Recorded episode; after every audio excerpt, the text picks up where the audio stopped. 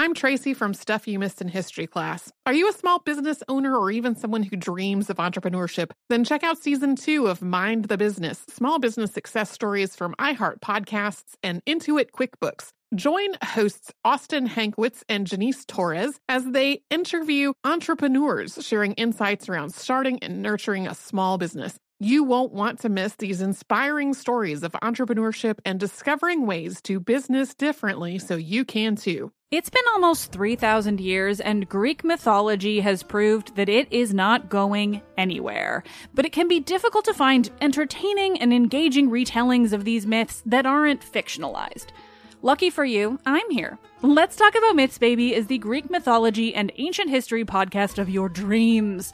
I dive into the convoluted and confusing ancient sources so you don't have to. Listen to Let's Talk About Myths, Baby on the iHeartRadio app, Apple Podcasts, or wherever you get your podcasts. What up? I am Dramos, host of the Life as a Gringo podcast. This is a show for the Nosabo kids, the, the 200 percenters. Here we celebrate your otherness and embrace living in the gray area. Every Tuesday, I'll be bringing you conversations around personal growth issues affecting the Latin community, and much more. Then, every Thursday, I'll be tackling trending stories and current events from our community. Listen to Life as a Gringo on the iHeartRadio app, Apple Podcasts, or wherever you get your podcasts. The Therapy for Black Girls podcast is your space to explore mental health, personal development, and all of the small decisions we can make to become the best possible versions of ourselves.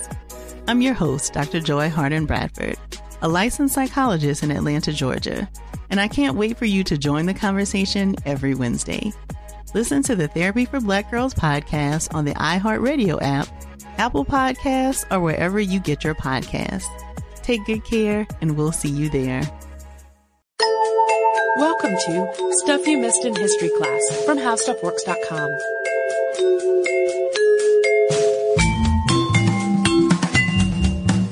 Hello and welcome to the podcast. I'm Tracy V. Wilson. And I'm Holly Fry. Over the last couple of years that Holly and I have been on this show, we have gotten literally hundreds and hundreds of requests from listeners. And maybe 5% of them are requests that we get over and over and over and over again.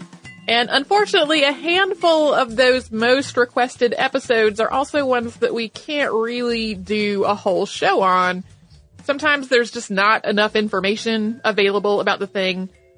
Sometimes the information exists somewhere, but there's not a way that we can really get to it. It's either uh, not in a language that we speak, or it's so spread out among so many different things that it would take way more time than we can really put into a show that puts out two new episodes in a week. Or sometimes there are just there's information, but it's so far removed from primary sources that it just doesn't feel that reliable. Uh, occasionally we actually get emails from people who kind of go, I want you to do an episode on this. I know the information is out there because my friend is doing his master's thesis on it. And uh, I'm just going to go ahead and put it out there. We cannot do a master's thesis level of work for a podcast that comes out twice a week. We would be on like a Dan Carlin hardcore history kind of schedule if, if that were the time that we could put into every episode. So what we're going to do today is to take six of these things that are impossible to do an episode on their own and we're going to just run through them in one show. So that is our six impossible episodes for today. So first up, we're going to talk about Mary Fields, who is also known as Stagecoach Mary. And this is a person who a lot of people hear about for the first time through a post on Badass of the Week, which if you're not familiar with that site, the language is a bit blue, so maybe do not Google it after this episode and read it aloud to an elementary school class or other small children, etc.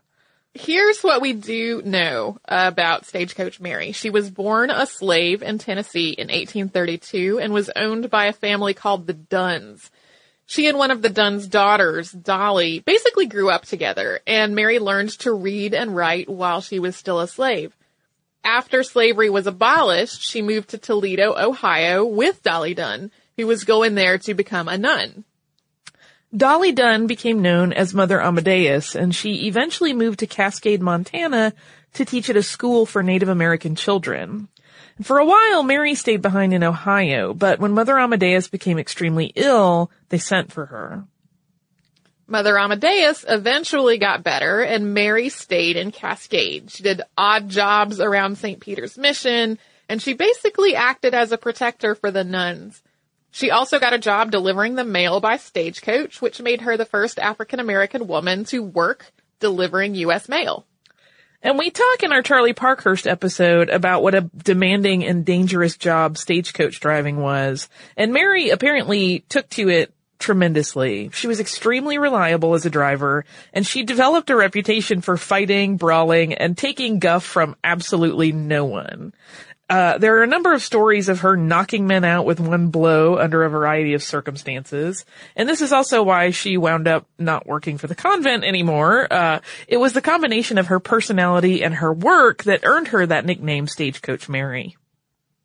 Eventually, she retired from stagecoach driving and opened a laundry, and she became a really beloved figure in Cascade, which actually made her birthday a holiday. And Stagecoach Mary died in 1914. She was 82 at the time, and she is buried just outside Cascade, Montana. In terms of information about her, there's a children's book about her, as well as a documentary called Discovering Mary, and that's by a woman named Joyce Fitzpatrick. I haven't seen the film itself, but she talks about picking up tidbits of information for years before making the film. And the film itself actually started out more as a documentary of her recording her own process of looking for more information about Mary Fields. So when fir- people first started asking us to do an episode about Stagecoach Mary, there was actually a, a crowdfunding project in the works somewhere about a documentary. I'm not sure if it was this documentary or a different one.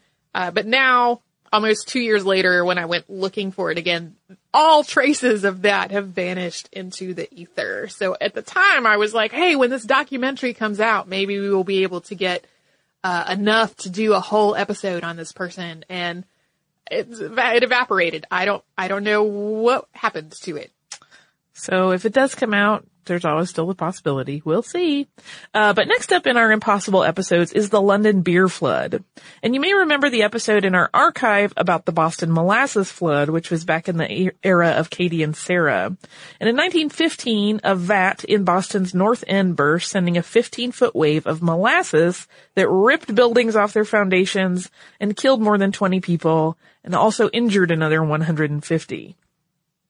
So the London beer flood was a lot like that, except that it was beer and it was about a hundred years earlier. And it's also, we have a similar amount of information about it uh, as about the Boston molasses flood.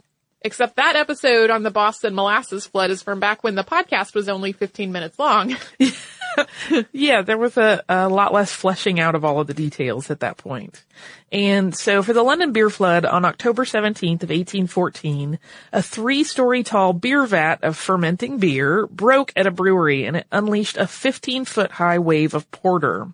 And as the wave wo- roared through the brewery, it broke taps off other vats, which caused a chain reaction that then flooded the surrounding area with beer. Some sources report this having happened at the Horseshoe Brewery on Tottenham Court Road. And other sources say it was the Misters Henry Meux and Company on Bainbridge Street. So to kind of solve that mystery, those two streets intersect with each other.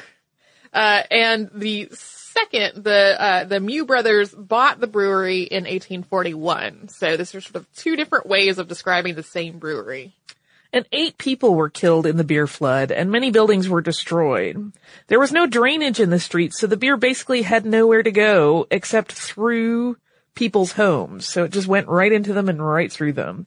And two of those people that were killed were a mother and daughter who were having tea in their home and then were swept away. Five more were a family who had been killed in their basement uh, while they were in the process of mourning their two-year-old child who had just died. A brick wall collapsed and killed another woman named Eleanor Cooper. There was an inquest after this happened. One of the hoops holding the vat together had actually broken and slipped off earlier in the day, but apparently this wasn't a really unusual occurrence. It happened sometimes, and they would go and fix it. When George Crick, who was a 17 year employee of the brewery, reported the incident to his boss, he was told that it would not be a problem and he was instructed to delegate replacing the hoop to a different employee. The inquest determined that this was an act of God and the brewery was cleared of all wrongdoing. There were no restitutions paid, and actually the taxes that the brewery had previously paid on the beer that it was brewing were waived. One of the long-standing rumors about this flood is that people rushed to the streets with pots and pans to try to get free beer. This is almost certainly false and probably stems from an effort to sort of insult the people living there because many of them were Irish. The brewery did eventually resume operations, but then it closed in 1921.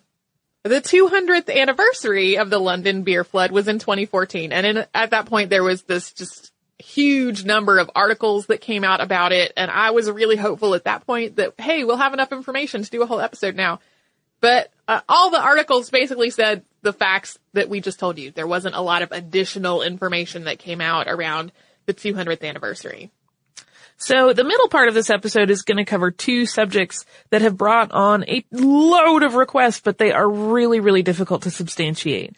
So before we dive into those, Tracy, do you want to pause for a word from a sponsor? Let's do that. Alrighty. I'm Tracy V. Wilson from Stuff You Missed in History class. Did you know small businesses make up 99.9% of all businesses in the United States? The world is powered by entrepreneurs, and if you're a small business owner or even someone dreaming of starting your own business, then you'll want to check out season two of Mind the Business Small Business Success Stories from Ruby Studio, from iHeartMedia, and Intuit QuickBooks. And every episode, hosts Austin Hankwitz and Janice Torres talk to entrepreneurs about how they've grown from the the lessons of launching and nurturing a small business, and how they have found success being their own boss. From the excitement of first starting out to finding the right tools and resources to process invoices and payments like QuickBooks Money, you won't want to miss these inspiring stories of entrepreneurship and discovering ways to business differently so you can too. And if you're a small business owner or even someone dreaming of starting your own business, then you'll want to check out season two of Mind the Business Small Business Success Stories from Ruby Studio, from iHeartMedia, and Intuit QuickBooks. I'm preaching to somebody today who is waiting for God to give you your next step. And you don't know what it is yet. You need God to show you your next step. Because God, I can't stay where I am, like I am, where it is. This isn't going to work. I, I have to move on, but I don't know where. A lot of time you'll use it as an excuse. Well, I don't know how. I don't know where. I don't know what. God, if you show me. God, if you tell me. God, if, no, no, no, no, no. You know enough right now. And if you needed to know more, He would show you. Hey, this is Stephen Furtick. I want to invite you to listen to my podcast, Elevation with Stephen Furtick. I am here to help you for the battles that you face in life, for the times when you feel discouraged, for the times that you need guidance from God. I want to give you the truth of what He says about you to help you rise to your full potential. Listen to Elevation with Stephen Furtick every Sunday and Friday on the iHeartRadio app, Apple Podcasts, or wherever you get your podcasts. What up? I am Dramos, host of the Life as a Gringo podcast. Now, this is a show for the Nosabo kids, the, the 200 percenters. Here we celebrate your otherness and embrace living in the gray area. If you ever felt like you were always too much this while also never being enough that, this is the podcast for you. Every Tuesday, I'll be bringing you conversations around personal growth issues affecting the Latin community, and much more via my own personal stories, along with interviews with inspiring thought leaders from our community. Then, every Thursday, I'll be tackling trending stories and current events from our community that you need to know. So much of what makes our community so beautiful is our diversity, yet, too often, those of us who don't fit into this dumb stereotypical box of whatever it means to be Latino are left without a voice or just forgotten about. On this show, I celebrate the uniqueness of our culture culture and invite you to walk in your authenticity. Listen to Life as a Gringo as a part of the My Cultura Podcast Network, available on the iHeartRadio app, Apple Podcast, or wherever you get your podcasts. I'm Hannah Storm, and my podcast, NBA DNA with Hannah Storm, digs deep into the history of professional basketball, along with my own as one of the first female sportscasters. Now let's get you up to speed on what else happened around the NBA today. We talked to all sorts of people I interacted with, from Dr. J to Charles Barkley. And recap iconic moments. Yes, he's got it. He, here he comes. Way rock the baby to sleep and slam dunk. As well as some of the wild stories behind the scenes. We were like, what? What are we in for? The scoreboard crashes before we even tip a game off. Today, the NBA is a global sports and entertainment giant. Players are multimillionaires and cultural icons. Iguodala to Curry, back to Iguodala, up for the layup. Oh, blocked by James. LeBron James. And these stories are about how we got here, both on and off the court. And what's next? Listen to NBA DNA with Hannah Storm on the iHeartRadio app, Apple Podcasts, or wherever you get your podcasts. We've gotten several requests to talk about Edward Mordrake, and we got a lot more after he was a character in the most recent season of American Horror Story. But if you take all the supposedly out of Edward Mordrake's story, there's not a lot of words left in it. So what we do know, supposedly, is that Edward Mordrake was the son of an upper class or noble family in England. And he's said to have been rather a good looking man, except for the fact that he had a second face on the back of his head. The most lengthy documentation we have of this is from Curiosities of Medicine, being an encyclopedic collection of rare and extraordinary cases and the most striking instances of abnormality in all branches of medicine and surgery, derived from an exhaustive research of medical literature from its origin to the present day, abstracted, classified, annotated, and indexed. And that is by George M. Gould and Walter L. Pyle, and that came out at about 1896. So that entry goes, the following well-known story of Edward Mordrake, though taken from lay sources, is of sufficient notoriety and interest to be mentioned here. Quote, one of the weirdest as well as most melancholy stories of human deformity is that of Edward Mordrake, said to have been heir to one of the noblest peerages in England. He never claimed the title, however, and committed suicide in his 23rd year. He lived in complete seclusion, refusing the visits even of the members of his own family. He was a young man of fine attainments, a profound scholar, and a musician of rare ability. His figure was remarkable for its grace, and his face, that is to say, his natural face, was that of an Antinous. But upon the back of his head was another face, that of a beautiful girl, lovely as a dream, hideous as a devil. The female face was a mere mask, occupying only a small portion of the posterior part of the skull, yet exhibiting every sign of intelligence, of a malignant sort, however. It would be seen to smile and sneer while Mordrake was weeping. The eyes would follow the movements of the spectator, and the lips would gibber without ceasing. No voice was audible, but Mordrake avers that he was kept from his rest at night by the hateful whispers of his devil twin, as he called it, which never sleeps, but talks to me forever of such things as they only speak of in hell. No imagination can conceive the dreadful temptations it sets before me. For some unforgiven wickedness of my forefathers, I am knit to this fiend, for a fiend it surely is. I beg and beseech you to crush it out of human semblance, even if I die for it. Such were the words of the hapless Mordrake to Manvers and Treadwell, his physicians. In spite of careful watching, he managed to procure poison whereof he died, leaving a letter requesting that the demon face might be destroyed before his burial, quote, lest it continues its dreadful whisperings in my grave. At his own request, he was interred in a waste place without stone or legend to mark his grave. And we wanted to point out that, uh, there are variations on spelling. So if you go look at this, this is a, a transcription. Uh, in, in this particular one that we read, they leave the R out of Mordrake, so it's Mordake. So you may see it either way if you go looking like at show notes or whatnot. Yeah. So, uh, there are a number of conditions that can cause someone to appear to have a second face or like remnants of facial structures.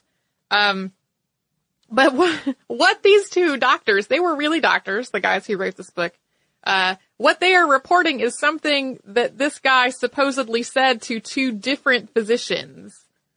And it's all sounds, the tone is more like rumor than actual medical evidence. Yeah. So this whole thing goes into like the, uh, the probably apocryphal category. There's just not, there's no real documentation and it's very convenient that he says he was buried with no stone or, or no marker. Like we have no way to prove that this person ever actually existed because all we have to go on is this third party account. yeah, it's it's such a compelling story and I know people love it, but it also when you kind of break it down, it reads like a checklist of all of the the vital elements of any sort of juicy rumor.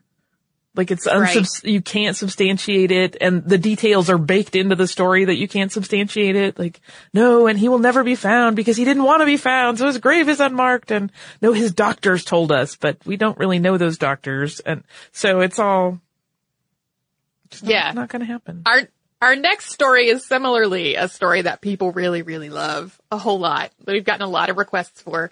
Uh, a lot of them come in around Halloween, but they come in through the rest of the year also. And these are for Robert the Haunted Doll, who is sometimes also called Robert the Enchanted Doll.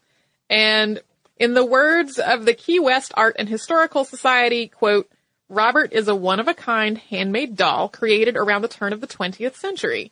Standing 40 inches tall and stuffed with wood wool known as Excelsior, he is dressed in a sailor suit and once bore painted features not unlike those of a jester. So, just to be pretty upfront, this thing looks creepy. um, the paint is worn off of its face, so it has creepy flat black eyes, and the nose and mouth are sort of hard to define from the rest of the face. Uh, it's got this wooden head that's also got some pitting in it. So the whole thing is a little bit unsettling and unnerving to behold. Yeah, the, I think a lot of people find old dolls creepy in oh, general. Yeah. This is a very old doll. And then it has this creepy story to go along with it. Robert was a gift given to a little boy named Robert Eugene Otto, who later became known as Gene rather than Robert. And it was given to him when he was four years old. This was in 1904. Uh, and it's a little, there are different accounts of exactly who gave it to him. The, the original origin in all the stories is the Bahamas, but it's not quite clear whether it was the maid who was from the Bahamas or if it was the maid's daughter because some people report that it was a little girl. Either way, the doll is about the same size as Gene himself was at the time, and Gene named the doll Robert after himself. Gene also gave Robert his own room in the attic with his own toys, and he eventually started blaming this doll for his own misbehavior. Eventually, Robert took the blame for anything unwelcome that happened to Gene. And along the way, other people who were not Gene started reporting weird things about the doll. People looking through the window from the street said that they would see it move from one side of the attic turret to another.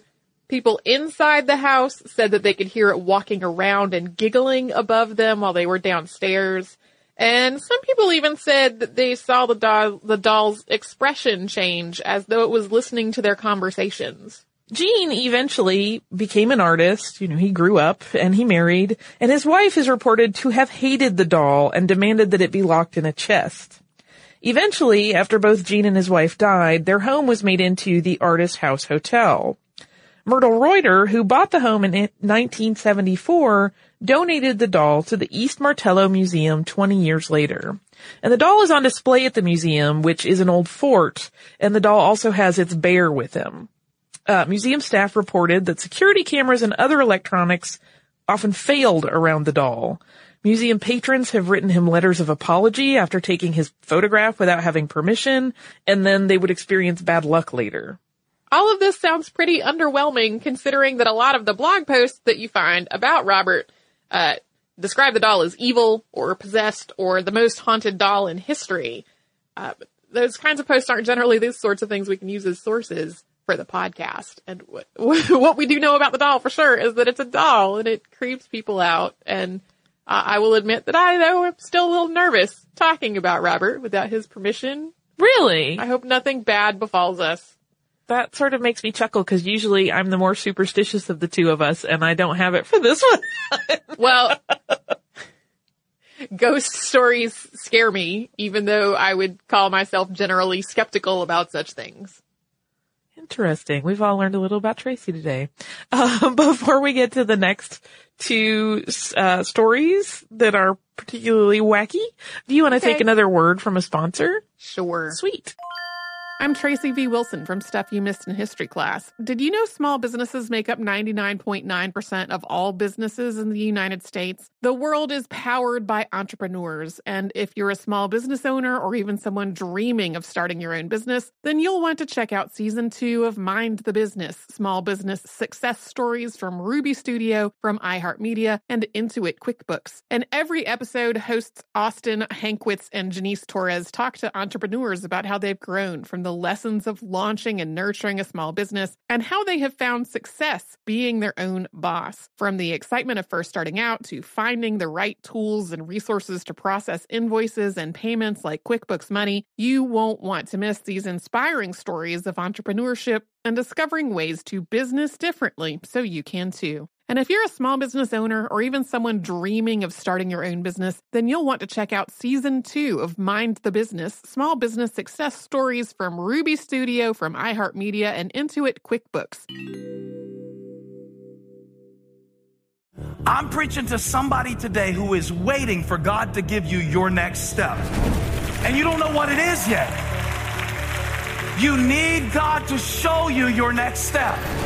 Because God, I can't stay where I am, like I am, where it is. This isn't going to work. I, I have to move on, but I don't know where.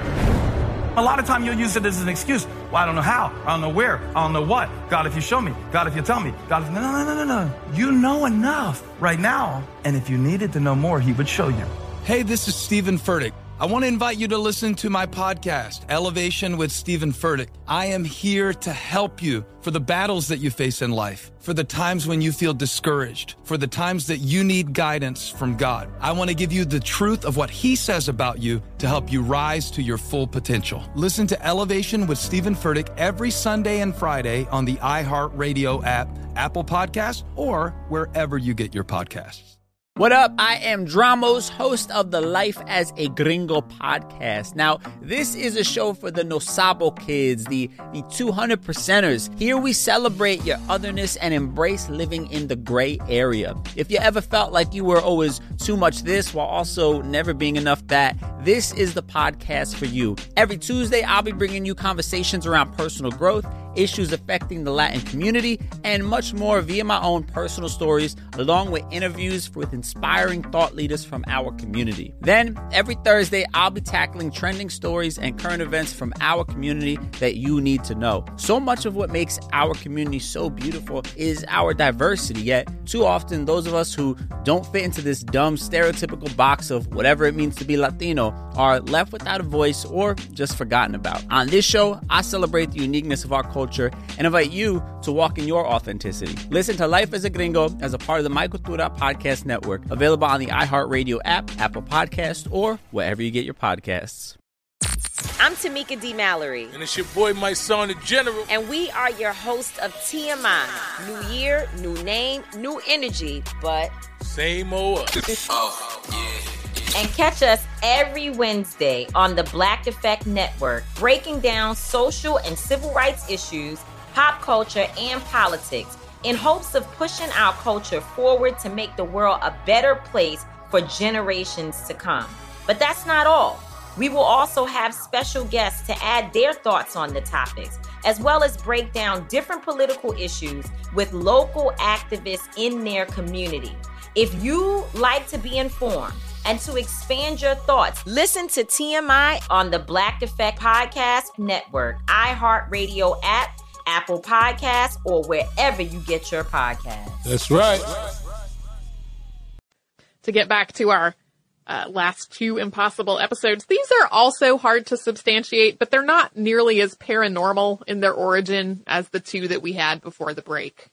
We're going to start first with the Lost Army of Cambyses. And this actually was a really welcome suggestion the first time that we got it because I had been looking for some interesting ancient history to talk about. Uh, and so I got this and I was very excited. And then as soon as I looked into it, I went, that's not going to work. Greek historian Herodotus wrote about Cambyses II sending an army of 50,000 soldiers on a mission to destroy the Oracle of Ammon. And this is the same oracle that Alexander the Great later visited. He did that in the year 332 BCE. After this visit, uh, Alexander the Great reportedly started to think of himself as the son of Ammon. And this particular event uh, purportedly happened almost 200 years prior to Alexander's visit. The oracle had refused to recognize Cambyses as sovereign over Egypt, so Cambyses sent an army away, uh, out from Thebes to the oasis of Siwa, where the temple of Ammon was located, to destroy the oracle, but the army never arrived. So here's what Herodotus had to say about that. As for those who were sent to march against the Ammonians as they set out and journeyed from Thebes with guides, and it is known that they came to the city of Oasis, inhabited by the Samians, said to be of the Aeschrionian tribe, seven days march from Thebes across sandy desert. This place is called, in the Greek language, Islands of the Blessed. Thus far, it is said the army came.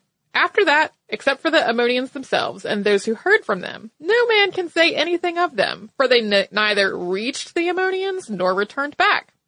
But this is what the Ammonians themselves say that when Persians were crossing the sand from Oasis, probably the Oasis of Kharga, to attack them, and were about midway between their country and Oasis, while they were breakfasting, a great and violent south wind arose, which buried them in the masses of sand which it bore, and so they disappeared from sight. Such is the Ammonian tale of this army. And that's most of what we know about it. Uh, a sandstorm buried an army. Maybe. But a lot of historians think the whole thing is completely apocryphal. Every once in a while, researchers will find, in scare quotes, the army. Usually what they have found is some shards of pottery and some bones. Some of these finds are outright hoaxes, and others have been a little more substantive, like there really is pottery and there really are bones. But often the research itself is still questionable in some way, like people have gone and done their searching without uh, actually getting permission to be in Egypt in the first place, and then they've presented findings as a documentary film rather than through the typical channels that you announce academic findings, like through a journal that is subject to peer review. Lastly, on our list of six impossible episodes is Julie d'Aubigny, aka La Maupin. We get a lot of requests for her. Uh, she's portrayed as a swashbuckling, cross-dressing, bisexual opera singer with romantic adventures to rival Casanovas. Which is pretty exciting. Uh, lots Right. of the most recent, lots of the more recent requests are also accompanied with a link to the post that was written about her at the Rejected Princesses blog. Here is a snippet of her entry in Curiosities of Biography or Memoirs of Wonderful and Extraordinary Characters, which came out in 1845. This female, who acquired extraordinary celebrity as a singer in France in the 17th century, was one of the numerous instances in which a stage heroine, fortified by public favor and presuming on the magic of a melodious voice, defied the laws and institutions of a country by which she was supported, and committed, with impunity, crimes which would have doomed a common, unaccomplished desperado an ignominious death.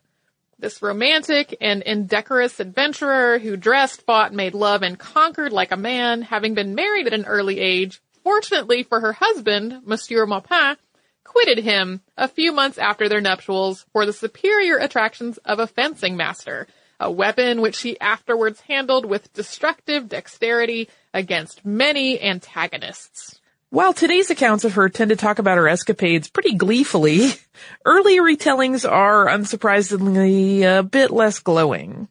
And this particular account goes on to describe her wooing a young lady and then, when that young lady had second thoughts, burning down her house, which is where La Maupin was staying, uh, abducting her and then holding her captive until they were discovered. The trouble with an episode on La Maupin is that even the accounts of her from that time that she lived, which was roughly 1670 to 1707, really read a lot more like rumor than a factual account. And while there are a couple of thorough looking blog posts about her, some of them are quite lengthy, mostly they are sourced in kind of bits and pieces from introductions, footnotes, and asides in other works. Uh, there's at least one novel about her, but we can't use fiction as a source for our history podcast because history and fiction are two different things, sort of. I mean, you could make an argument that all history is in some way fictitious, but a novel is not a source that we could use about someone's life. Yeah, since novels really generally make no assertion of historical accuracy, like they're not held to that same standard, it's just not a viable source to use. You can mention it. We've mentioned it in other episodes where we go, oh, there's this novel about it and there's some interesting yeah. info that may or may not be true, but we can't really use it as a primary source. No, unless we're, unless our episode is about the person who wrote the novel. Right. Then it totally is relevant. And absolutely no shade to Rejected Princesses in that assessment. Like, Rejected Princesses is awesome. I love that blog. Me too. Uh, but for our purposes, we need a little bit fewer layers of according to so and so between us and the subject before we can really talk about it really well. Um, we get so many episodes or so many requests about her that are just like, "Oh, I love her. She sounds awesome. Doesn't she sound awesome? You should do an episode on her. She sounds awesome." And I'm like, "She does sound awesome. Sounds super awesome. She sounds super awesome." Uh, but I, I, you know, I, I can't really build a podcast episode on a blog post that is sourcing footnotes of other books that I can't go and read for myself for various reasons. Yeah. So, those are six things that we get requests for all the time, but are impossible to do whole, ep- whole episodes on, at least at this point. Yeah, so hopefully this gave you a little bit of satisfaction, those of you that are yearning for those episodes. I hope so. I also have some listener mail. Stupendous. This message is from Ethan. Ethan says, I thought you might be interested in the following bit of info about the Iroquois Theater fire. Architect Louis Guenzel investigated the Iroquois Theater fire and was granted full access to the site beginning the morning after the tragedy. Since he found it, quote, impossible to obtain plans or specifications of the structure, he measured the building, reconstructed the plans, and photographed various sections of the theater. This took weeks and his inspection was exhaustive. His findings were dated January 20th, 1904. Mr. Guenzel attended the court proceedings following the, disaster and, quote, was greatly surprised to see that notwithstanding the many faults and defects in the planning of the theater and the unparalleled negligence displayed in its supervision and operation, all of the suits ended in verdicts not guilty. His paper was never meant for publication, but after years of discussions with eyewitnesses and conversations at memorial meetings, he concluded that, quote, actual conditions prevalent in the theater at the time of the fire have been maliciously withheld from the public by clever and successful manipulation. He published his paper in 1945, and the Theater Historical Society of America republished it in booklet form in 1993. Anyone looking for details about how the tragedy reached the proportions it did should look for this booklet or contact the Theater Historical Society. Uh, I think some of my sources quoted from the booklet, but I did not personally read the booklet myself. So I'm glad to know that that's a thing you can still get your hands on if you're Yeah. looking for more information about that. So thank you, Ethan. If you would like to write to us about this or any other episode, you can. We're at historypodcast at howstuffworks.com. We're also on Facebook at facebook.com slash missedinhistory and on Twitter at missedinhistory. Our Tumblr is missedinhistory.tumblr.com and we're also on Pinterest at pinterest.com slash missedinhistory. We have a Spreadshirt store where you can get shirts and phone cases and other cool stuff. It is at missedinhistory.spreadshirt.com. If you would like to learn a little bit more about something that came up in today's episode, you can come to our parent company's website, that is howstuffworks.com. Put the word beer into the search bar, you will find the article How Beer Works. You can also come to our website where we have an archive of every episode we've ever done, show notes for all the ones from the last couple of years, lots of other cool stuff. That is at missedinhistory.com. So you can do all that and a whole lot more at howstuffworks.com or missedinhistory.com. For more on this and thousands of other topics, visit howstuffworks.com.